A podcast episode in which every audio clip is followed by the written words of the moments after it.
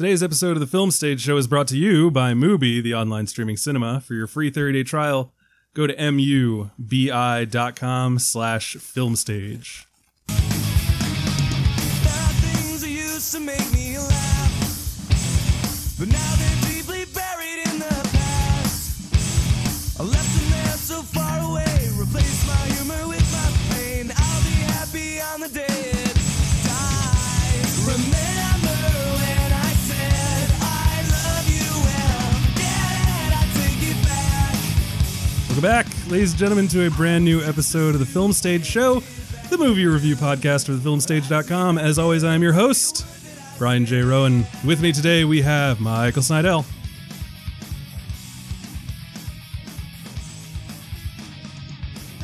Michael Snydel. I love heavily digitized pop punk. I really thought you were going to use Stay Together for the Kids, Brian. No, I decided to go with the classic Alkaline Trio song, Stupid Kid. Michael, was there a reason that you didn't answer for so long? My mic wasn't on, you know. Okay, just make sure. Wanted to make sure we didn't have to address anything. The only Alkaline Trio one I know is about the dog shitting razor blades. Oh yeah, shaking like a dog shitting razor blades. Yeah. There's another great one I was thinking of using, but it's more like Staying Together even though everything is terrible. It's Blue in the Face. Okay. It's a great song. People should listen to it. The final line is, so what do you say, your coffin or mine? Oh. Classic Alkaline Trio imagery there. Sure. Who else is on here? We got Bill Graham. I do not have pie. No pie. Certainly if you did not make it. We also have our special guest today. It's our benevolent Lord and Master, Jordan Raup. Hello. Thank you for having me on. Thank you for joining us last minute. Yeah, absolutely. We had intended to do Waves today. We ended up not doing Waves today. Will we be doing Waves in the future? Yes. Next week. Okay. So, this time of year is just hard. All right. This time of year sucks. We've been talking. I hate having so many movies that are worth talking about out. It sucks. We talked earlier a couple of episodes ago about like screener season and how awful it is because you just get snowed under all of these screeners, and you have to watch them. And then you guys really need to check your privilege. Every time I listen to it and just hear you guys talking about your screeners, I just get mad. We're just inside baseball as shit. We are overprivileged. It is that type of thing where it's like, if I make another $1 million, I'm going to go up into another tax bracket. Can you believe all the swag we got this season? Jeez. Speaking of that, I am getting a raise at work, and it is pushing me into a new tax bracket, and I am furious about it. Just give it away. Donate it. I can't give it away. The government's already... for a Noah Baumbach movie to be talking about. Yes, it does. It's a good thing that we've begun by talking about privilege because we are indeed talking about a Noah Baumbach movie. On that subject, though, of privilege and screeners, the Washington Area Film Critics Association Awards were just announced like 10 minutes ago. Whoa. Guess what won Best Film? The Irishman? Parasite. Guess what won Best Foreign Film? Not Parasite. Pain and Glory. It's Parasite again. Oh, Parasite. Okay. Well, because LA Film Critics also announced today, and they split it. They did not do Parasite for foreign. That's crazy. Yeah, we gave it to Parasite, and then we gave it to Parasite again. So, we all liked Parasite. Even Michael Snydel, who was incredibly lukewarm, still claims it's going to be on his top 10. I said it was good. I'm just not rapturous about it, like a lot of people. But you're not rapturous about anything. That's the problem. No, that's not true. That's not true. But I'll just plug my circle. So if you go to WAFCA.com, you can see all of our awards. And Best Actor was won by Adam Driver for Marriage Story, which is what we are talking about today. And I saw one screenplay, too, for you guys. Yes. Oh, you already looked at all these. Yes. I'm looking now. Oh, awesome. All right, now we can talk about the reason that we're all here. That's Marriage Story. It's the brand new film from writer-director Noah Baumbach, Stars Adam Driver and Scarlett Johansson, amongst many, many other great... Actually, there's a deep bench of a great actors in this movie. Mm-hmm. I mean, Wallace Shaw is in this, and he... You got your Wallace Shawns, you know, you got your... Hiding Ray Liotta. Oh, Silver Fox, Ray Liotta. Alan Alda. I think I'm good. Yeah. Laura Dern, yeah. Laura Dern, she's in there. That guy who always plays an asshole. Does everyone know who I'm talking about? You talking about the second lawyer? Driver? No. Jesus. Zoom. Got him. No, it's like the paralegal for Ray Liotta's character. Yeah, that's the second lawyer. Yeah. Oh, I thought you meant Alan Alda. No. Anyway, clearly there's a lot of lawyers in this film. Oh man, this movie is about the divorce of a couple played by Driver and Scarlett Johansson, and how they navigate it, man. And what it does to their family. I know, it's a film called Marriage Story, but paradoxically, it's about a divorce. That's crazy. Guys, isn't it crazy? Anyway, let's listen to the trailer. What I love about Nicole, she is a mother who plays, really plays. What I love about Charlie, he loves being a dad. He loves all the things you're supposed to hate, like waking up at night. She knows when to push me and when to leave me alone. He never lets other people keep him from what he wants to do. Dad, you're too far. I know. It's not easy for her to close a cabinet. He's incredibly neat. She's brave. He's brilliant. She's very brave. Competitive. All right, that's the trailer for Marriage Story. It's on Netflix now. Check it out. It's winning some awards all over the place for acting and writing and stuff. Let's see if we think it is deserving of those accolades. Let's start with our guest, Benevolent Lord and Master Jordan Raup. Yes. So I saw this back at New York Film Festival, where it was the centerpiece selection. Quite liked it then. More so because of there was a few scenes that really got to me. Definitely cried a few times. And then I just rewatched it. And on a second watch, it's actually more the supporting characters that stand out for me. Adam Driver and Scarlett Johansson, I think they're okay in the film. I actually liked Adam Driver a little bit more in The Report, which I don't think you guys have talked about yet. But we have not, no. Yes. I think there's Noah Baumbach's style, he, you know, if you've seen his earlier films, you know, there's a sense of kind of spontaneity, and they feel a little more erratic, whereas this one feels a little more, aside from a few things, a little more like a softball in terms of, you know, it's presenting this one idea at the center of it, and then it's just kind of exploring that, whereas something like Meyerowitz Stories or Mistress America, it has this kind of more, like I said, like even Lubitsch energy, or just kind of this, you know. Rude. You don't? Oh. Yeah, so no, but but with this one, I think there's certain like elements and scenes that work really, really well for me, and then there's some other ones that don't work quite as well, but really liked Ray Liotta, Laura Dern, Alan Alda, all the lawyers, as you said. Merritt Weaver is great. The big issue for me, I think, is that you don't necessarily buy that Scarlett Johansson and Adam Driver, their kind of chemistry beforehand. I mean, obviously you don't see a lot of it. It's really in the first like 7 minutes in these two montages that happen. But like I said, it's a little bit of a mixed bag, even though I'm mostly positive on it. But I just wish kind of their central relationship was harder, even though you're seeing the dissolution of it. I feel like if I bought more into them, I would have been more emotionally overwhelmed by it. But some great ideas in it, and it's nice to see Noah Baumbach kind of on this other playing field after making fairly smaller movies beforehand. To see him kind of be the front runner for certain awards and stuff like that is exciting. So yeah, mostly positive, but with some reservations. All right, Bill Graham. Yeah, I really enjoyed this film. I think there are some shots whether, there's a key scene where Adam Driver and Scarlett Johansson really have this kind of verbal fight. And I noticed that a lot of those sequences are just oneers, or not oneers, I guess, shot reverse shots. And it's really disorientating because you know that sometimes that means that those scenes were like filmed separately, like, separate from each other, maybe even on different days, which is a little, I don't know. That brought me out of the movie, but that's me bringing more knowledge than, I probably should be bringing into the film, but even still. But other than that, I really found this film to be affecting and really work.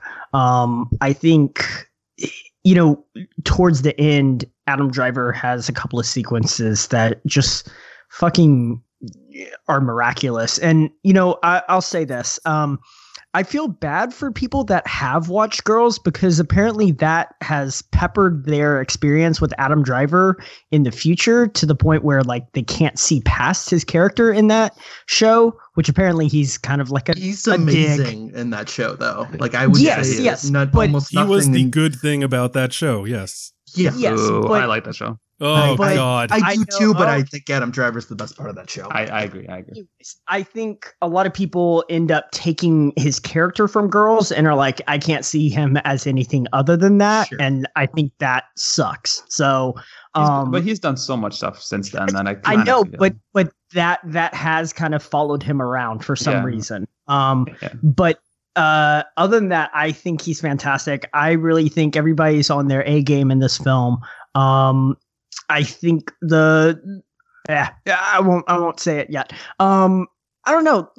This film really hit me hard towards the end, especially. I didn't have any hangups with the relationship. I don't have to feel like, they are a killer couple, because I feel like, this is kind of the dissolution of their marriage and that story. So I don't mind where we kind of start with their relationship. I really dug this film from beginning to end. I mean, I'm sure I'll have some more things to say about it, some more issues, but I just got done watching this, so I haven't had a whole lot of time to process it either. All right, Michael Snydel. I haven't been this ambivalent about a movie since Endgame. So that's a weird parallel to draw. Yeah, it is. I mean, this that tells intimate you, look at a divorce and the biggest they movie both in history. Scarlett Johansson. No, I know. No, Star? I know. Obviously, they're so parallels. But I mentioned that because, like, I don't know why I'm so incredibly ambivalent towards this movie. I run hot and cold on Baumbach. The only one I really don't like of the four I've seen is While We're Young. This, though, it's kind of funny because it's like it become a fucking battlefield on social media in terms of what side you stand with. And honestly, I think they're both assholes. It's true. The last hour of this podcast will just be us trying to figure out who is at fault here. No, please. No, they're both at fault, and I don't care. But like, it doesn't really matter though, because I have like Westworld style yarn walls to figure out who's the one who's to blame. But honestly, like, I had such a difficult time connecting with this movie. I thought the writing was so overworked. I thought that the staging, I think Baumbach has a talent for blocking. And I think he does some really nice things with kind of continually to orient you in spaces. But I thought that the dialogue alternated between like, cloying, artificial, like stagey, like there was barely a point where I ever found like scenes that specifically included Johansson and Driver in the same scene that I felt was ever organic. I like some of the side procedural stuff, but like it doesn't like hang the movie together for me or anything. I think Laura Dern's kind of bad in this, honestly. I think that hot take dropped. No, I really think I think that the script gives her a really just extremely kind of pandery, like uninteresting, like like bulldog lawyer, and you also get Ray Liotta as a bulldog lawyer, and like some of that stuff when they're going at each other is okay, but the whole thing where she goes from kind of this like play nice to taking the knives out. Taking the knives out. I'm cutting her gems. Yes, the gems are cut. Let's get to the end game. Yeah. She's a real hustler. That's what I like. This is totally fine, I guess. I'm still not totally convinced on Scarlett Johansson as an actress. That's kind of my own. She's been around for like 10 years. I think she's here. I know. I think Under the Skin was still the performance I liked the most from her. And Driver, I think he's been better in a lot of different places. I think, for instance, that monologue near the end where he ends up punching a wall is just like kind of embarrassing. Dude, that's like the halfway mark. Oh, is that the halfway mark? I think so. Mm. It leans towards the end, but yeah, it's in the latter half, but it is still not the end. There is a shit ton to slog through. Oops. The perfect transition. Oh crap! I tipped my hand. Yeah, no, I'm fine on again. Hot and cold on Baumbach. Mistress America is his best movie. Brian, go ahead. I agree. Yeah, so my thought, I guess, on Baumbach, I don't ever know what to think. I'm always like, sure, I'll go into it. You like Meyerowitz? I remember that. I liked Meyerowitz Stories. I feel like I liked Greenberg. I can't recall if I liked any of the other ones. I know I hated Frances Ha. I was gonna say you hated Frances. Yeah. This movie, I'm a lot on board with what Michael just said, except not ambivalent wise. I think I just straight up didn't like this movie. I like the characters. The movie begins with this like Jordan said, 7-minute like dual monologue about like what they love about each other, and then we spend the entire movie. And this may be the point, but it is not helpful. We spend the entire movie watching them fail to live up to any of those things that they said about each other, on like a very fundamental level. Like Scarlett Johansson says, "Oh, Adam Driver's character is like a great father, and he loves doing the things that like fathers do." And he seems like he would fucking murder this kid if he was allowed to. The car seat scene is actually pretty funny. He just like I feel like every minute of the day, he's like, I think I could get away with killing my child because I do not like being around him, and I do not like doing any of these things with him.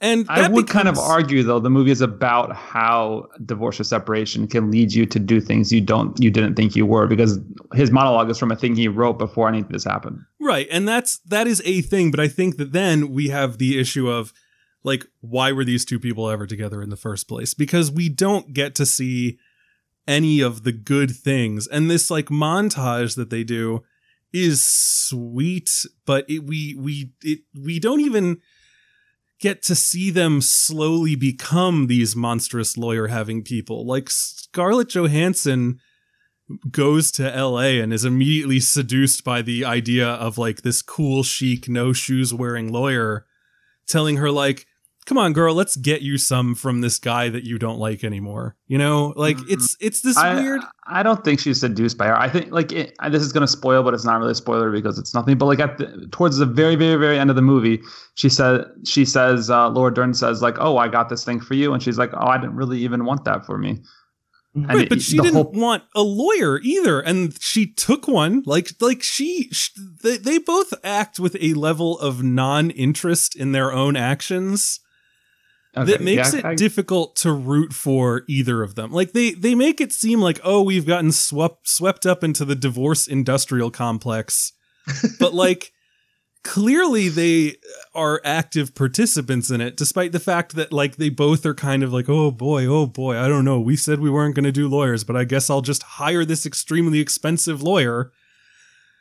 And then there's just the fact that like Michael said, the writing is kind of, it's a shockingly unintimate look at a divorce in terms of like specificity for these characters. Mm-hmm. There's a scene where they have an argument. I think it's the scene you're talking about where he punches the wall and then he like cries on the floor. Yes. And they just like start shouting things that are like, if you went on a Reddit forum, that you would see people say about their exes. Like, you've reverted to the person that you were before me. And like, you know, you never gave me anything. And it's, there's no flow to it. They're just shouting platitudes at each other. They don't even get their knives out in a personal way. It's everything they said is deeply just seemingly disconnected from who they are. You don't get any sense of a history between these two people beyond working together in a theater, which I'm sorry, like a movie about two people getting divorced and one is an actress and the other is like a fucking New York theater director and company owner who just won a MacArthur Genius Grant. Brian's favorite characters in movies. Like, and it's funny because it's like, well, at least they're in New York and we're not going to have to deal with LA. Oh no, she got a pilot. So we do have to go to LA. And so it's just like, this movie is like every stupid, hackneyed cliche that you assume an affluent indie director would shove into the story of a divorce. And you know, stuff that Baumbach doesn't previously do. Like, I think this is worse than, like, he wouldn't do this shit. Yeah, it's like, it's so weird how it's, and you know, here's a little thing that's going to shock everyone listening, and then I'm going to rush past. As someone going through a divorce, it's incredibly difficult when you're not a fucking MacArthur Genius Grant person. So, like, half of the bullshit that they should be worried about just doesn't exist in this movie, which doesn't give Baumbach any like latitude to go into anything more emotional, because when you fucking get divorced, you're taking a single income and splitting it in half. And you have to be like, can I even afford to live in my house anymore? Like, if you're the person who leaves, it then becomes, well, where can I afford to live? And you have a child, and it's just like, well, are you, like, where's the kid gonna stay? You know, is it gonna be here? Is it gonna be there? Like, but the movie is like, well, we're just gonna remove the concept of money altogether, and we're not gonna do anything interesting with the bandwidth that frees up for all of their other complaints and concerns. And it's just like, it was just like insulting to watch these two people who have like achieved unprecedented professional success and have like no concerns in life at all beyond who gets this kid that like neither of them seems particularly well equipped to handle or even interested in. Right. Like, you know, like it's just bananas. Like, and the kid Mara Weaver should have got custody. I was going to say, sure. Scarlett Johansson's mom seems awesome. Yeah. Yeah. It was actually really interesting watching. So I saw To the Wonder this weekend, and seeing a movie that's, you know, somewhat about divorce as well, or at least, you know, romance. Yeah. And watching a movie that's almost entirely dialogue free about the experience, then coming to see Marriage Story, which you know, it's literally wall to wall, and just the different experiences and how much more you feel for all the characters in To the Wonder, and the kind of the emotion and just through these little signifiers. You get to feel like, you know, history and histories that have been built up, you know, in their lives, and then coming to see Marriage Story where you don't really feel a lot is strange. Yeah, like To the Wonder, like the fights in that movie are like staggeringly real, even though you get very little dialogue about it. But you can see it in their postures and like the pain. And this movie is just so overwritten, but like, you know, in a way that still, again, does not really attempt to ground any particular character details. And so, yeah, I'm just watching this movie and I'm like, I just don't know why I'm here. Like, you know, Manchester by the Sea is a movie that felt painfully real because of how specific it was and everything that was felt and every emotional statement that was made felt true to life. And this is really like strangely, startlingly cliche in a way that I wouldn't expect from Baumbach. And I don't even like him that much. One of the things I really do like about Baumbach is, even if I don't believe the characters, I feel like his scripts are littered with interesting like quotes or ideas or like just very small things. And I'm just curious if you felt that at all. Like, I just think of like in the scene with her with Scarlett Johansson and Laura Dern early on, when they're, you know, it's the big kind of monologue back or dialogue back and forth, and Scarlett Johansson says, like, you know, everything starts to feel like everything in a relationship when she's asking about like the sex and stuff like that. And then like, there's all these like different things that I thought rang true to a relationship, but not about these people, if that makes sense. Yeah, I don't know if you guys felt that at all. And that's kind of what I was saying, like during that fight when they're like shouting these things at each other. There are a lot of like broad sweeping generalizations that sound like they're dead on. But again, it doesn't feel like these characters have lived through that. Mm-hmm. Yeah. And I don't know if that's a fault of the writing, probably, or the performances, possibly, or what. Like, it just doesn't feel right. And then, you know, it's funny that Bill brought up Girls earlier, because like Girls kind of torpedoed itself by ostensibly being a show about girls, but then it was about a bunch of white, vaguely affluent, you know, New York living girls who went to like parties and gallery openings and shit. And you're just like, this is not Girls. This is these girls. And this is a marriage story, but it's like, it's not a story about the concept of marriage. It's a story about these two people who legitimately sometimes come across like strangers. All right. Well, I think we're done, guys. All right. Yeah, I'm good. Bill, what do you have to say for yourself? Just kidding. I actually side almost more with Bill, even though I'm sounding negative, because I did actually enjoy watching it. Yeah, I don't have a lot of these issues because, I mean, he is telling a story that's relevant to these two characters. So, like, money issues and things like that. There certainly seem to be money issues. And, you know, I don't know. At a certain point, I think we should transition to spoilers to really start talking about this because, you know, otherwise we just start getting into the weeds and start talking really specific things, which I think Brian kind of did. But I don't know. Do we want to get to spoilers? Because, I mean, look. This film is about details, and ultimately those details are kind of what are important and matter. And without discussing those details from beginning to end, as they kind of relate to this story, I don't think we can really do it justice. It's tough because, I mean, this is definitely a procedural in a lot of ways where, you know, towards the end we find out a lot more information than beginning, and you know there's a lot of steps along that path, and I don't know, I feel like I'm rambling, but do y'all agree? I do agree that the best part of the movie are the details and not the overall structure, or you know, I guess, yeah, the characters themselves. So well, I think people know how we feel. Yeah, we can definitely get into spoilers for whatever the hell these details that you do, speaking of, are. But I think you're going to go line by line in the script. Oh, God. This is probably one of those movies where they sent us the script, right? They so did. We can just go get our swag script. I don't know if I have it. I don't have it. But secondary market. Yeah. That privilege. I mean, it's not even. It's not even a fucking secondary market. I'm the Online Film Critics Association, so it's fucking just in the ether. Not even technically a market. Just a yes. I'm everywhere. What was I gonna say? It was something about details. It was something about this movie not being great. Now I can't remember what it is. It's going to spoilers. Yeah, I think we're just going to... The thing that I was going to say was non-spoilery, but now I can't remember even what it was. Oh, it was about the procedural elements.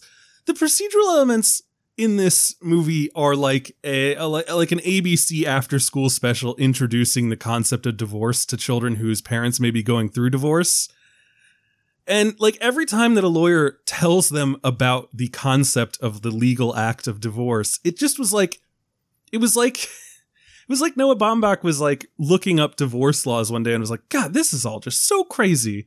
And so he has these lawyers say things that are like, if he leaned into the absurdity, it would become Kafkaesque and more interesting. But everyone speaks so matter-of-factly. And then they will just Wikipedia style, like spout off the reason that the laws are the way they are. So it has a kind of advocacy, this system is broken kind of thing, but not in an interesting way. And also in a way that turns every lawyer from like the more interesting standout character to suddenly a mouthpiece for like these complaints about the process of divorce.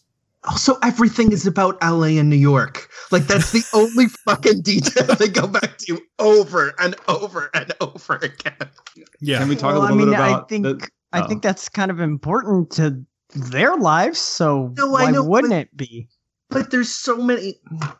Let's go into spoilers. Yeah, well, what was Jordan going to say? Were you going to say, let's just go into spoilers? Yeah, well, I was going to say the best pre-spoiler detail is that Noah Baumbach, the rumor is that when he was getting divorced from Jennifer Jason Leigh, to pay for his divorce lawyers, he wrote Madagascar 3, America's Most Wanted. And he's credited on it. So that says that would have been a lot more interesting if the film was about that somehow. It would be, yeah. Instead, he's like, I have to direct these not as good plays, and I'm like, oh, so you're gonna get $13 instead of $26 like you usually would. And I'm sorry, it's Madagascar 3, Europe's Most Wanted, not America's Most Wanted. So I'm sorry, yeah. Really, Europe is furious with you for their erasure right now. So let's get into spoilers. They end up getting angry about this. Wait, Michael, did you say you're getting angry about this? Yeah, I was ambivalent, and now we're talking about it. I'm like, fuck this movie. It's again, as someone who is going through a divorce, it is like watching this movie. I was just like, has did this guy actually get divorced? Like, I just feel like, you know, maybe these characters just suck. Again, there's a part of me that's like, I don't think either of them deserves their son, but I also don't think that their son deserves much. No, I have something to get, because people are shitting on this kid all over Twitter, and he is just a kid. I don't understand how. Kids are. He's a kid. Yeah, and he does annoying things, but he's also like everybody else's kids are fucking annoying to other people. So fuck yeah! Like, I know many people who have charming as shit children. Okay, I know, that's awesome. Are they going through a divorce? Like not the best of my knowledge, no. Now that one's spoilers, like the Halloween scene where he's like, I don't want to go out again for Halloween. Like, that was sad. That's true. Like, but it's not because he doesn't like his dad. He just doesn't want to. But it's like everything to his dad, and I felt for him, and I like that scene. Yeah, I like that too. See, like I don't, you know. And again, I'm a father, and so like if I'm like, you know, Cora, do you want to go to the zoo? And she's like, no, I want to stay and watch Shaun the Sheep. I'm like, all right, whatever. I'm not going to force you to do something you don't want to do, and I'll just hang out on the couch with you and watch Shaun the Sheep. Like, there's something... But that's so he came only kind of for that reason, right? Right, and it also sucks that Scarlett Johansson's like, well, Sam and whoever the hell... Who were the two... Was it her... The cousins. Cousins? Yeah, they like don't like you. Mm-hmm. Which is weird, because her mother and her sister fucking love this guy. Yeah. Yes. And in fact, towards the end, when he comes in and sees the current boyfriend, I for sure thought it was her sister's ex-husband that her mom is still friends with. And I was like, that would have been hilarious. Are you fucking kidding me? Like, you know, I'm glad. You're hanging out with the parent? Come on. I'm glad that Scarlett Johansson is still continuing to date ugly dudes. Right, it gives hope for the rest of us. Like, who are way, way below her station. Jesus Christ. I don't know. She, no, I'm not going to do that. At least she's not with Jost or whatever. Or who is she with? Yeah, yes, she's married to Colin Jost, right? Oh, yikes. Okay. Jesus, Michael. Didn't call you know what else you should do if you want to have fun? Look up who Christina Hendricks is. I know. They divorced. They're divorced. All right. Oh, let's talk about this film. I said divorce. Wait, Scarlett Johansson was married to Ryan Reynolds. Am I reading this right? I don't know. Who cares? Someone did. Did you see K. Austin Collins on Twitter? His interesting point he brought up. No. He was saying how person who knows a full Sondheim song, including like the asides to it, there might be another reason why he's getting a divorce. I feel like Kyle Turner said something to that effect too, or maybe it was about Joker, because we've had so much fucking Sondheim this year. But it does point to how there's the kind of no kind of sexuality in the movie at all with them. Yeah. No, they're talking about like how he cheated, and I'm like, that's impossible. This man has never had sex. Also, which is weird, because that's what his Girls character was. It was like literally his first appearance in the show is like he's fucking Lena Dunham. Yeah. So We've all watched Documentary Now, right? I actually never have. I've seen it. I know, I need to. Okay, so there's an episode in, I think it's the most recent season, season 3, and it's I don't know, maybe it wasn't. Oh wait, it is. Yeah, it's episode 3 of season 3. It's original cast album Co-op, and it's a parody of original cast album Company. And it's based. I can never, like, Sondheim's just never going to be anything to me anymore, because that episode so thoroughly rips him apart and so thoroughly parodies his, like, style and everything. And John Mulaney plays basically him, and it's the best thing ever. So you know, in this year, our year of Sondheim, it's on Netflix. Check it out. Documentary Now is also fantastic, and if you're not watching it, you should. Okay, I really like the first season. Anyways, let's talk about this movie. You want to talk about chicken and rice for the next 20 minutes, Brian? Yeah, let's do Juan Loves Chicken and Rice. Okay. So let me actually bring us on topic. What I think is strange about this, about some of the discourse that I'm seeing is, you know, no, we are not going to get into who deserves it more, but, like, I think the strange thing is, by trying to be more neutral, this film also neuters its own power. Because the more that I think about, you know, its attempt of, you know, for instance, taking Adam Driver off guard every time that, you know, she's the one who always starts something and he feels the need to retaliate. But, like, as I kind of agree with Brian as well, like, Scarlett Johansson as well doesn't really have much of a character in the movie anyway. Like, it's like, so what I think is so strange about, like, the perceived neutrality and, like, this making it more complex as a movie is that, like, it doesn't have any oomph for me. Like, that's what ultimately, like, the fact that both of these need to be at a remove, and to have, like, you know, them just do ad libs and really have only one or two or three scenes together is just, like, it's ultimately what makes this movie so anonymous to me. Like, I almost wish they would have picked a side and really just gone for it. Right, they're both, like, very milquetoast. Yeah, like, I almost wish that it would have been, like, you know, an MRA's wet dream, or alternately, you know, feminist pandering, if we want to take both sides of the terrible spectrum. God.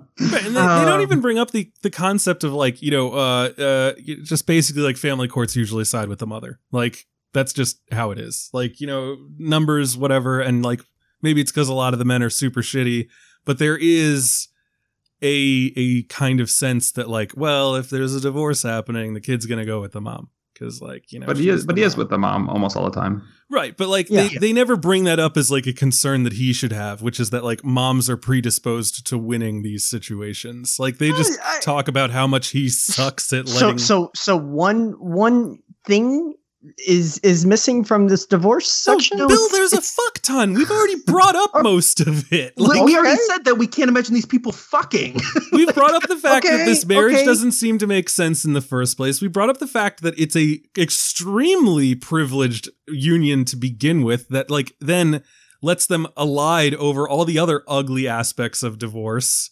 Like, don't just say this one thing when I'm bringing this up. Like, well, hold on.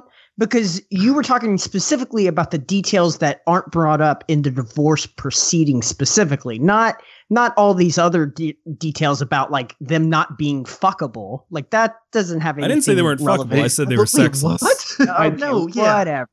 I did like, there is a shot when in the court proceedings where the judge is like, all right, there's a lot of people that are less privileged than you. Oh my God. And you kind of, and the camera goes to them just slightly and you're like, oh my God. And it kind of pulls you out of this bubble that you've been in, which I did. And it should. So there's a point where I almost wanted to see, like, Laura Dern and Ray Liotta just murdering baby seals, eating caviar and going, God, I love rich people getting divorced.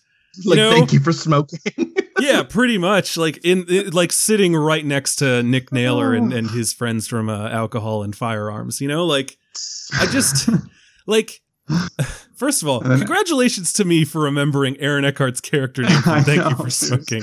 Is it really a congratulations though? Yes. I like that movie. But yeah, there's like, it's funny because the movie clearly realizes that like, this is not how most of these things go. And the judge even says that like, you know, there's a lot of people who aren't, you know, like there's a lot of people behind you who don't have the privilege to like have two high priced lawyers who are willing to snipe each other this hard. We're screaming at each other. Right. Yeah. And like, they're going to come here, you know, with their things that are signed and like, just try to get out of here because they need to go back to one of their three minimum wage jobs, you know, and you two assholes. She's got to go back to her plant-based disaster series, which she wins an Emmy for directing an episode of. Yeah, I got even questions. Though she has legit never directed anything in her life and says so because these two characters are incapable of not winning. How easy it is to win awards. That's what it's about. I did love how why they were like, why is the key grip is always flirty? What's up with that? Like the little commentary there I'm going. Yeah, they're like, oh, I hate a flirty key grip. Yeah. So I actually like that the commentary about the divorce court. Like they showed up there not for what ends up happening. They showed up there to just sign some papers and get this over with. So of course, you know, they show up and they're doing all of this grandstanding and all this shit. And this judge is just like, what the fuck are y'all doing even in my court? Like this is dumb. Y'all are, you know, this is not something that I feel equipped with handling. So he shunts them off. And it's because he was just supposed to fucking sign some paperwork. And all of this was done, as Laura Dern's character mentions right before Ray Liotta shows up. And she's like, ah, well, fuck. Now this just turned into a knife fight. Like, yeah. And so I appreciated the fact that like that judge and that situation is not expected and it's not the way that things should be going down. Point B is that they should also have a lot of discussions beforehand before showing up to that courtroom like that. So they had a lot of shit to deal with before they even got to that courtroom. So yeah, no, like, of course, it looks retarded for these super high-priced lawyers to be. What? No. Okay, it looks dumb. Yeah. For this to be for these two high-priced lawyers to show up in this situation. Okay, but that's I don't understand what you're attempting here. Like, was that supposed to make the movie better? Like, that's like this. It makes the movie better to me. Okay, it certainly gives it a reason for why that situation is even happening, which you two just posited that like it's super dumb that it's even happening. Right, it is super dumb that it's happening. Why did like? Can you give me from a character standpoint beyond what he says, which is I wanted an asshole too? Why he brings Ray Liotta to a gunfight? What? Like, what are you? Why can? All right, Jordan, can you explain to me exactly why he like throws over kindly old Bert for Ray Liotta? Like, they had just said that like we have basically everything figured out. So like, I think he thought that Bert was overmatched. He's just like, I don't know. The girl was mean to me. So I'm going to get Coke Eyes Ray Liotta to come and be mean to her back. He wants his kid. He wants custody of his kid and he wants to live in New York. Like he's quickly realizing that nice old Alan Alda is not going to get him what he wants. No, absolutely not. And a lot of stuff does happen off screen in this film as well. There's time jumps and things like that where, especially towards the end. So that you're not privy to the conversations that he's having off screen. It feels to me like you wouldn't have Ray Liotta show up the day that you're going to court. Like if you felt like Bert wasn't doing his job, you would say, I'm sorry, I'm retaining other counsel.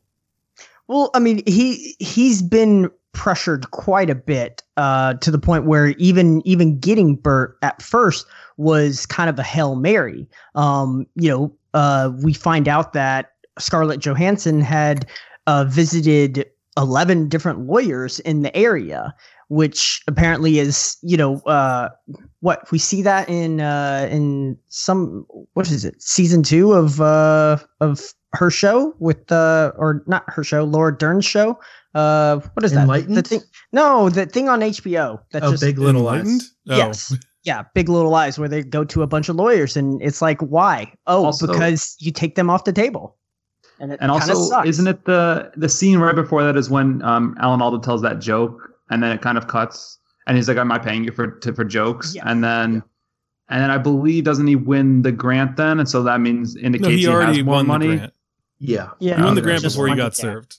Yes. Gotcha. Okay. I think that is a good point, though, that it happens right after where he starts telling the joke, and then he says, are you being paid for it? But I don't know. What's personally, I have less problems with the minute things like character motivation in that court scene than just the fact that I don't really feel like Driver or Johansson's characters are ever real people. And the way that the dialogue is delivered, the way that it's written, Michael, in that they bleed.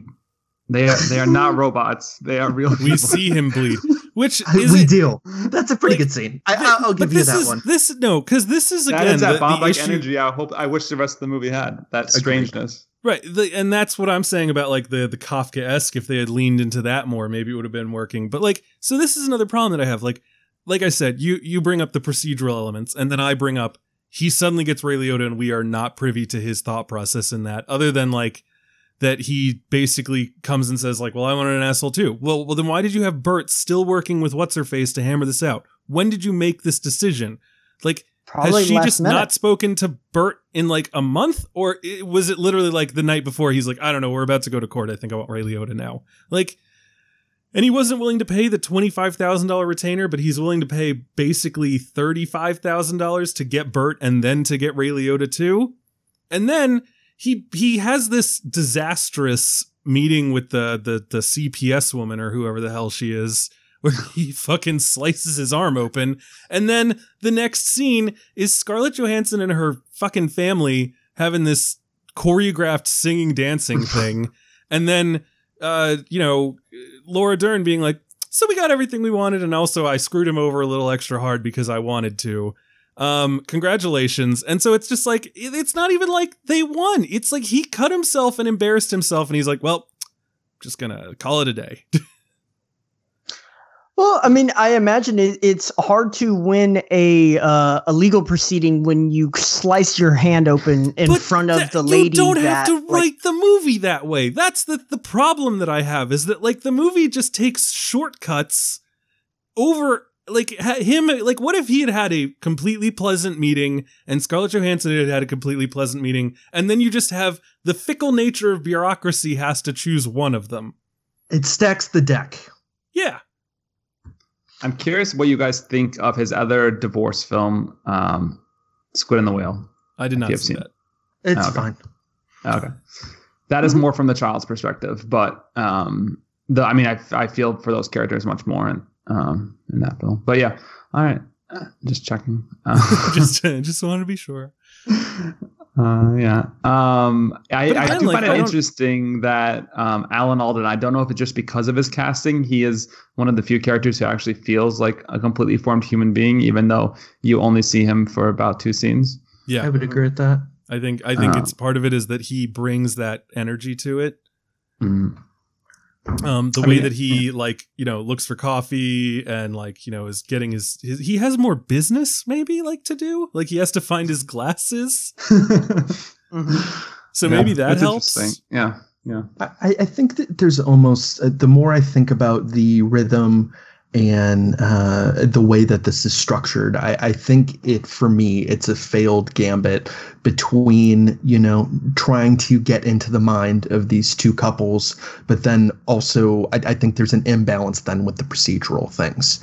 You know, again, I'm not necessarily bothered with the time jumps and things like that, but I am bothered in the sense that those scenes very, very rarely felt organic, not on a logistical level, but even on a flow level for me in terms of, you know, what when, you know, something seems like it has big impact and when it doesn't, and when, for instance, they're going to very much seem, make Adam Driver seem like he's the good guy, and when they're going to, like, just the way it goes back and forth felt so calculated to me in a way that it never felt like there were any true stakes for me. There was never, like, it's interesting you mentioned the spontaneity earlier, Jordan, and I do think that is a positor is a real skill that he has, even in films I don't like While We're Young and the ayahuasca scene. But like in this, every single one of those, them, making a move and then someone like retaliating, just the rhythm of that never once felt to me like we were watching a divorce proceeding or getting a sense of any, any of that rhythm, any of the, if things seem like they mattered, if they didn't. And yes, he could be making a point then that divorce is as fickle as, you have a bad day with a CPS worker. But again, I don't think even that is enough, because as Brian said, like, it's not like it's a Kafka-esque, it's a Kafka-esque commentary, or it's not like it's extremely acerbic or absurdist in a way where, of course, that's where that would be the trump card. Like, it was very strange to me the way that, just the weight that some things had, and then the weightlessness of other things. Right, like I think if you really wanted to get across this concept of like divorce is a dehumanizing mechanism that like turns you into a monster or like treats you like a child, then you almost like wouldn't ever see Scarlett Johansson or the kid. Like you would have this one guy bumbling around, doing what he's told, and then being told that what he did was a terrible idea. But it wants to be neutral, so right. It kind of loses that teeth, in my opinion. I think part of the reason that it wants to be neutral is because it wants to show that from the outside, this couple is fairly agreeable heading into divorce, and that as soon as they're having to make decisions, like right when we start, we have that kind of mediation that Scarlett Johansson is just like, no, I'm not fucking reading this note that I wrote because I think it's terrible. And Adam Driver's just like, okay, I'll read mine. And you guys can suck your own dicks. Yes. And it's just one of those situations where when you are placed in a position where someone else is telling you, hey, here's what we're going to do, that sometimes the two adults in the room will just, or the three adults, but the two the couple will look at each other and just go, no, fuck this. This is I'm choosing my own way and I'm choosing my own life here and I'm not doing this, right? And it's frustrating because sometimes when you are a couple, you're supposed to make decisions together, and if you don't make decisions together, you end up having this big giant argument or you go your separate ways, right? And in this case, you can't go your separate ways because there's still a kid involved, there's still assets involved, there's still all of these legal proceedings involved. And so they have to have these arguments and they have to have these fights. And so I don't know, like I find it pleasant that he decides to make these two characters fairly neutral to the audience initially, and then starts kind of each one of them gets to have their moment where they seem like a complete and utter dick. And, it's so easy because that scene with Alan Alda is really kind of the crux of this film for me, when Adam Driver has a clear and obvious choice to make where he can make all of this very, very easy and start to kind of figure out like where he wants to kind of, give in this situation, because he knows that unless he just wants to drain his bank account, right, or drag this proceeding out for a long period of time, the easy decision here is to just let his kid live in LA and go visit him when he has visitation rights, and that's it. And it's a very easy thing for an outsider to look and go, why are you being so dumb about this? This is going to ruin you. This is going to ruin your relationship with your ex-wife. This might ruin your relationship with your kid. Like, this is going to get really nasty really quick. And I think maybe that scene when he cuts himself open, maybe that's not necessarily just because he had that disastrous situation with the lady, but maybe it's also him just realizing this doesn't make any fucking sense. Like, I'm going crazy. I do this trick in front of my kid all the time in front of other people, and now I just slice my own hand open. He puts one Band-Aid on it. Yeah, he puts two. They're connected, but yeah, he pulls out like a fucking, like, just a random box of Band-Aids, and I was like, "That's not gonna cut it, bro." Like, the paper towel. When I first saw the movie, I had genuinely thought he was going to die. Like, I thought, would have been a more interesting movie. Yeah. If he died like that, and people thought that he committed suicide, and the truth is, he's just a fucking idiot. Yeah. Oh my God, like, that would be such a hilariously dark ending. I love that. But yeah, I think that's the beauty of this film, is that all Alan Alda scene, because it's just so clear and obvious what his decision should be, because he's fucked. Like, Alan Alda lays it out, Laura Dern lays it out, everybody's kind of laying it out. And so what does he do? He doubles down and he gets Ray Liotta, who basically told him exactly what was probably going to happen, right? As soon as he heard, is it Mona? What's her name? The Laura Dern's character? Nora.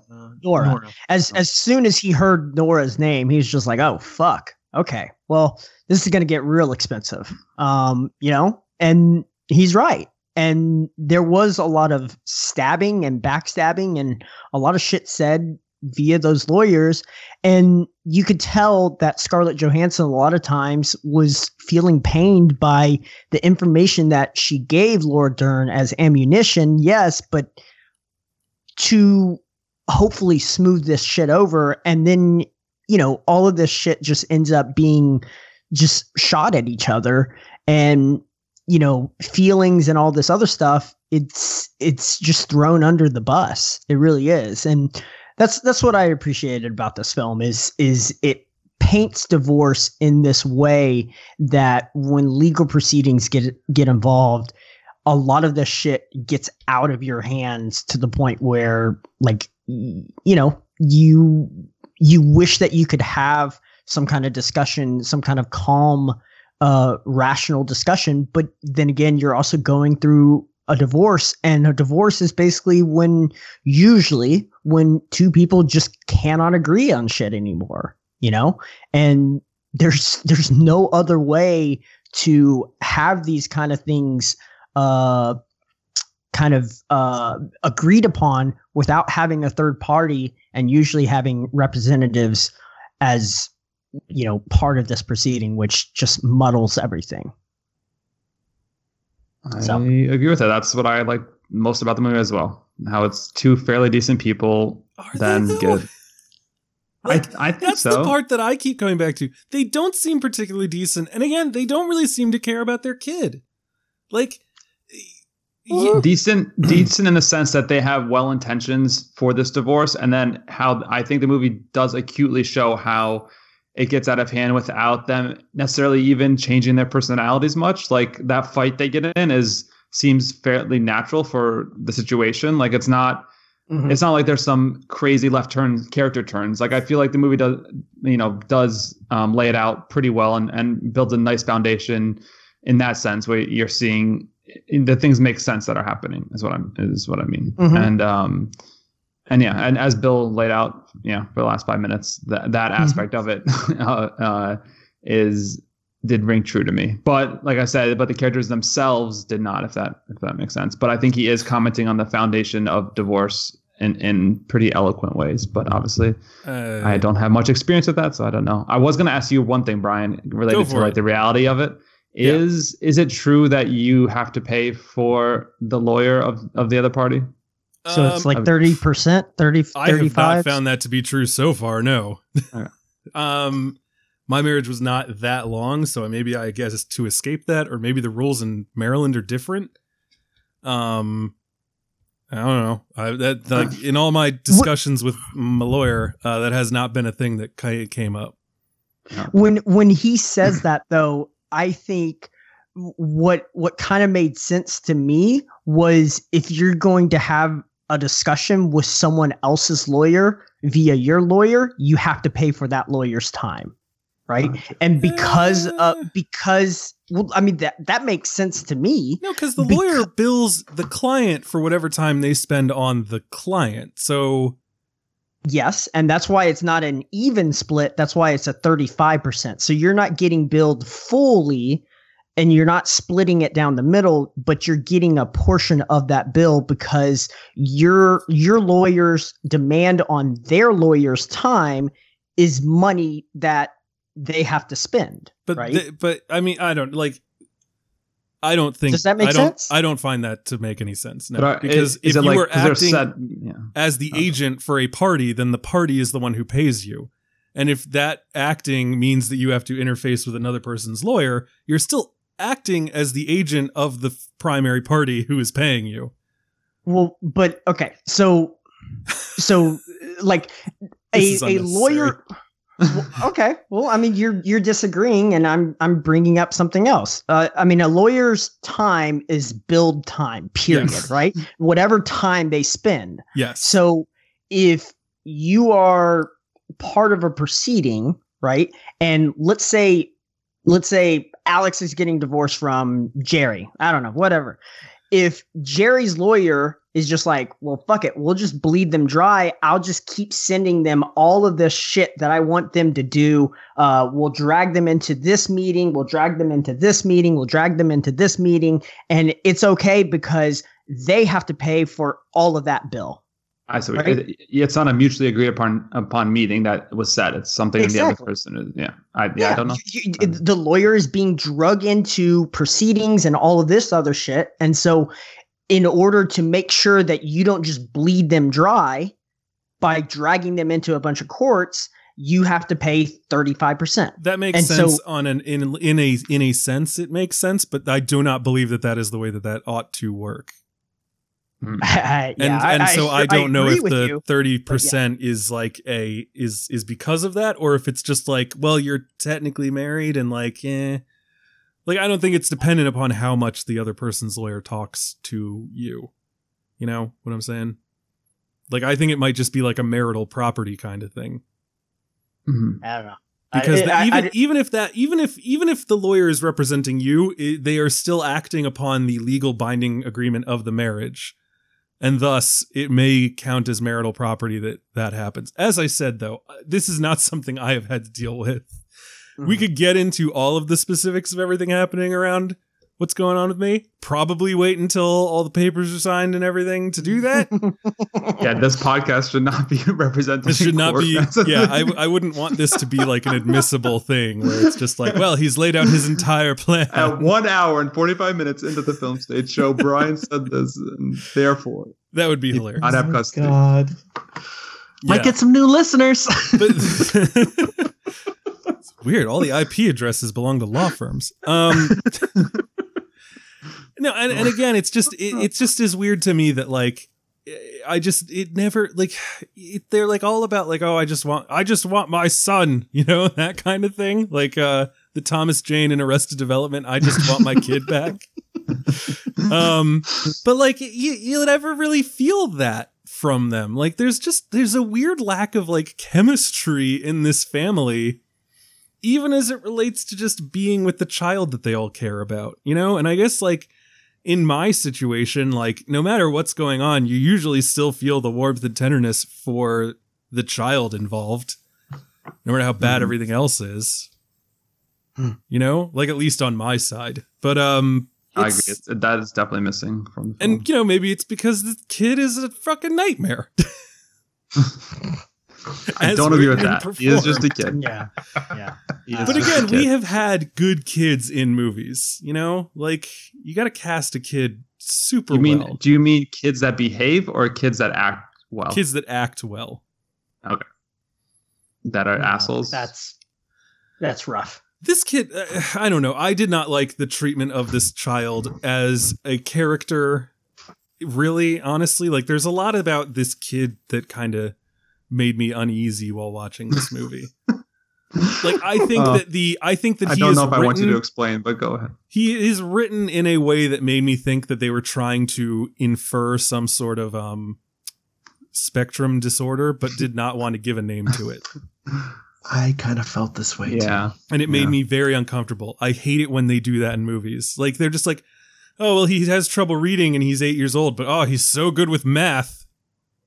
And I'm just like, really? There is some weird coding there Yeah. And so I had some issues with that. Also his very like stolid, like, you know, Mom, can you stay with me now? And Dad, you can come and wake me up later and read to me then. And I don't know if that's like not good delivery on his part, or if that's again, like trying to be like the vaguely poorly written cliche. I feel like sometimes people ask for these characters to have like personality and these nuances and these things that you can kind of say this is that character. And I feel like Noah Baumbach gave him that characterization. And, you know, sure, maybe if you're reading it as on a bit of a spectrum, or maybe he's just got learning disabilities and he's in the middle of trying to learn how to read, and that shit fucking blows. And if you're a kid and you're like, I'm good at math, I can do math, I don't have to think about it, but reading kind of sucks, and all my parents want me to do is just sit here and like clap out words, and it's like, bro, I don't want to do this. And I don't know, like I have attention deficit disorder and I'm not on a spectrum, but when my parents set me down to do fucking homework, I was an asshole and I didn't want to do that shit. Okay, but what does any of this have to do with the fact that this kid is written this way and it made us uncomfortable? Like that they didn't just address it better, you know? Like, well, I mentioned it right at the beginning. He's giving him that kind of character. He's giving him some kind of tick. He's giving him because he's not addressing it. Like this is the fucking problem. If he made this child be this way and it was addressed in the movie and became a part of the story at large, it would be a characteristic. As it is now, it is a strange quirk that is commented upon but not investigated or discussed in any way. Like it doesn't count as characterization in that point. It just becomes an aspect of the story. It doesn't. So you want everything to hit you over the head, Brian, and be honest. This movie hits you over the head. I'm just messing with you. Sorry. Michael just erupting. No, I just want to reinstate. We are so far in the weeds. I just think the way that this movie's written is bad. It's a writerly monologue, self-conscious bullshit that reads like a director who wants to write a relationship but is still written like a fucking theater director and actress. Like, since we're so vehemently angry, could we recommend some good divorce dramas? War of the Rose. I was thinking about that today. I was going to say, bring up to Scenes from a Marriage. Ingmar Bergman is fantastic. And A Separation is fantastic. Separation's good. Yeah. The Leftovers? I thought last year's Wildlife was kind of interesting. And is that what I'm thinking of? Paul Dano? And, yeah, that was really good. I thought that was relatively interesting. I haven't seen Blue Valentine. Mrs. Doubtfire? I was going to say Blue Valentine. Oh, Mrs. Doubtfire is nuts. I need to rewatch Mrs. I need to rewatch Mrs. Doubtfire. Is there a reason that she will not let him be near the children? What do you mean? He's an asshole? Because like the whole point of Mrs. Doubtfire is like, he gets like one supervised hour every other leap year, right? Like, and that's why he becomes Mrs. Doubtfire. Yeah. Right. So like, do we learn what he did that made her hate him so much? I feel a new classic episode coming on right now. I feel like I don't need that. I have not seen that movie since I was 5 years old. So because like thinking back on it, I was just like, right, divorce, like one parent gets the kid. That makes sense. As a child, that just made sense to me. Like, that's just what happens. But then I was like, or is it? Like, that doesn't really actually seem to make any sense at all to me. Certainly, if they gave a reason, then we probably wouldn't root for him as an audience member. So that would ruin kind of the whole thing. Yeah. Right? Like, if it was bad enough for her to basically be like, you get 1 hour every other leap year, then right. Yeah. Like, so what was the family friendly reason they came up with for her to be like, fuck they you, probably full custody? Didn't do that, Brian. Like, you're making it very complicated out of a Robin Williams comedy where he dresses up as a lady. Some of those things get real high concept though. Like they They go into like circles. The first line of Wikipedia says his estranged wife considers him unreliable because he's a freelance voice actor. It? Okay. Yeah. Yep. It might just be like you can't take care of them because he doesn't have a steady job and to take them. Yeah. Which I'm not going to comment on my own situation, but. Did anyone see Custody from last year? That was intense as hell. No, I heard that was pretty good. Yeah. I'm scrolling through the IMDb most popular divorce movies and TV shows. Isn't there another Iranian film called, or maybe it's Greek, Court? Court. I think that's from India, I believe. I remember Alan Sherstall recommending that one quite a bit. Yeah, didn't I review a Georgian movie that was about a divorce? Mm.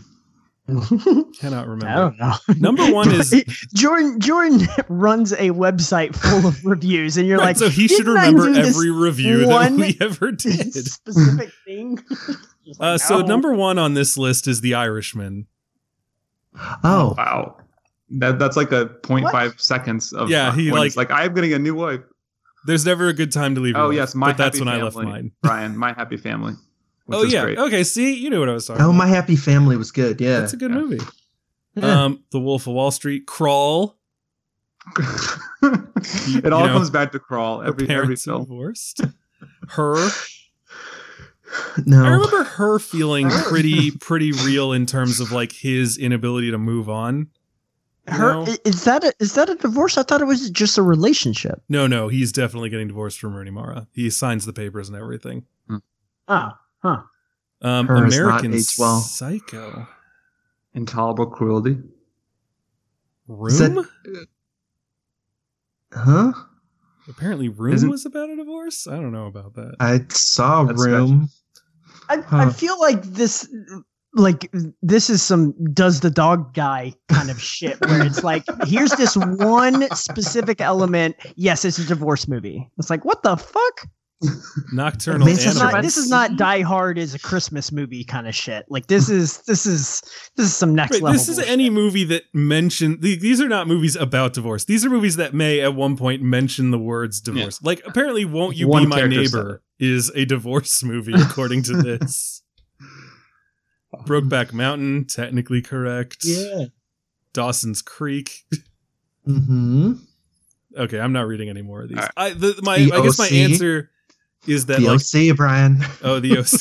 I haven't watched it. Who gets divorced? Oh, don't tell me. It's spoilers.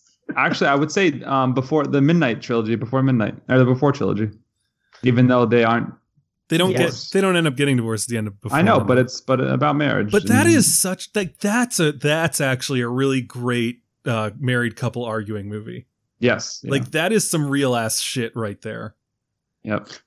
That's also like you can feel those two actors writing that dialogue as well. Yeah, I would say that feels way more organic than like, this. That's kind of what I was saying about like the scene in Marriage Story where they're like just shouting Reddit posts at each other. You know, it's just like there's nothing, there's no there. And the Before movies, like the Before Midnight, you can feel them reaching into the gray matter of their own brains for the shards of memories that they can use to gut the person next to them who they love more than everyone else. That is a beautiful, beautiful way to put it, Brian. Thank you. That was really good.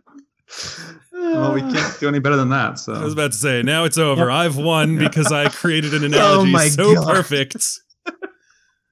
But what sandwich is this movie? White bread on or mayonnaise on white bread. It's one of those again. So no glass in this one. There's no glass. They mentioned mayonnaise. That's a great scene. The lunch ordering scene. It's just a microcosm of the whole film. Adam Driver cannot decide what to do anything. I kind of hate the fact that this movie like ends with them like, even though they have hammered out over the course of like many tens of thousands of dollars this agreement, still like just maying over it, and like he's taking the kid for an extra night because she wants to go to dinner and he's tired. Yeah, the movie seems to like think that like that's a victory, like, oh, they've won over the system, but at the same time, like, you guys let yourselves get whipped up into it, and now you're just doing whatever the fuck you want anyway. And yeah, maybe that's what it's trying to say again. But I think that like in the movie, if it really wanted to say that, it should have done all the things that I've already said. Like it should have been either more Kafka-esque or it should have been more rooted in process. And these characters should have been more fully organic characters. Like that ending belongs to a movie that this movie may have aspired to be, but did not actually achieve. I think it achieved it. On a final note, did anyone else see Jojo Rabbit?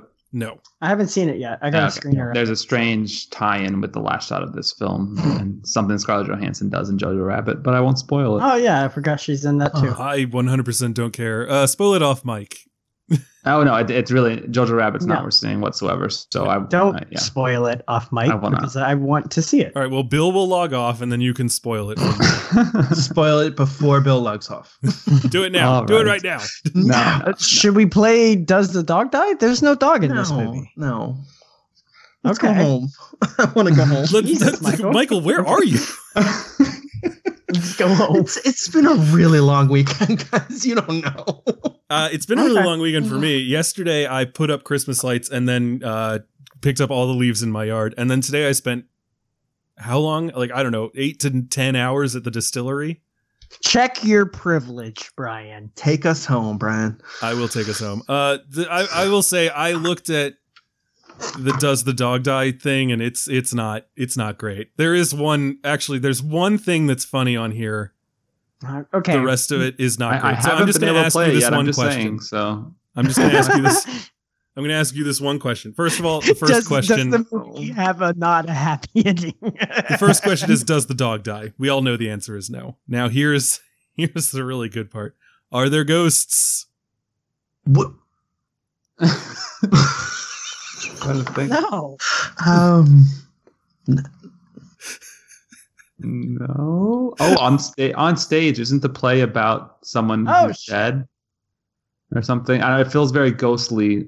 The play. See, that would be some Does the Dog Die shit right there. I can only think of the Uncut Gems play for some reason.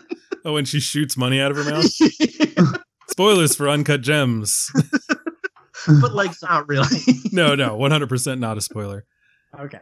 So the answer is no, according to this. However, the top comment: Charlie dresses up as a ghost, but it's just a simple bedsheet Halloween costume. I was triggered. Yeah. Yeah, okay. You might as well have been. I don't remember a ghost in Sgt. Pepper's Lonely Hearts Club. Is there a ghost in that cover? I'm sure that there's bound to be a ghost somewhere in that, right? That's weird. Okay. I don't know. Who knows? Mm. I just needed to do this. I looked up the Does a Dog Die for a ghost story just so I could go and make sure that they said that there were ghosts in it. 4-0. So yes, many dogs die. Every animal in the world dies in that movie. No, you should do like 21 grams. Does the dog die? There is or not actually, 21 grams. Amores Perros. That's what I meant. Doesn't a dog die in that movie? Like during the Pioneer thing? Perros? No, in a ghost story. In a ghost. Well, everyone dies. Yeah, it's true. Mm-hmm. It does. It goes quite a few places. Yeah, we all. All right, let's get out of here. I think we're done. I'm ready to divorce. Bill's annual. Let's wrap this shit up, guys. I mean, Bill, who was called out in the Slack channel for like, does he like being on this? He's always the one at the end of the day just going, all right, let's come on, guys. Can we stop? That was my shit for a while. I'm offended that I lost my reputation. I'm just glad that you slacked us before this began and said, I don't know if I'm going to have anything to talk about. I didn't connect with this movie at all. And I was like... Shrug emoticon was my... Shrug emoji. God damn it. Emoji was my reaction to this movie. Yeah, but we were able to whip you up into a frenzy. Sure. Yeah, he had one outburst at Jordan. I was so glad. I needed it. I needed to be on and have an outburst. So, oh man, it's not like Mother when we had to have you on because Michael just shut down in reviews. How many times do I have to say this was fucking Bells? And Darren Aronofsky has not made a movie since then, Michael. I think it's because of you. Yep. He heard that episode and went, that poor young man, I can't continue. Between Requiem for a Dream and Mother, I mean, he's got two real bombs there. So, who had a more dysfunctional marriage, the people in Marriage Story or the people in Mother? Would Mother be a divorce movie? No. I just literally before coming on here, I just finished The Nightingale, which is not also a good marriage film. I mean, the marriage is nice. It just doesn't last long. For about 5 minutes. Yeah. Ooh, let's fucking wrap this up. Great movie. I feel like we're what are we talking about? So next week at the cliff, but not Waves. Jump. Waves is next week. Richard Jewell. Waves and or no, Richard Jewell. Oh, Waves and or Richard Jewell. Yes, right. Yes. So look forward to that. Don't forget that we are brought to you by Mubi, the online streaming cinema. Every day, there are fabulous curators bringing you a brand new film to watch. We talked earlier about Senso. Are there any divorce movies on there? Yeah, I think Michael said that In the Family is. The Family by Patrick Wang, yeah. Better than this one? I have not seen it. Okay. So, yes. I'm kind of behind on movies. Let's put it that way. Yeah, I too am behind on movies. Don't forget to go to WAFCA.com or .org. I can't remember the website of my own critic circle. That's a problem. It's WAFCA, WAFCA.com/awards to be able to see all of the winners for the Washington Area Film Critics Association. Check them out. Let me know what you thought. Tune into The Film Stage, where I'm sure we'll post that.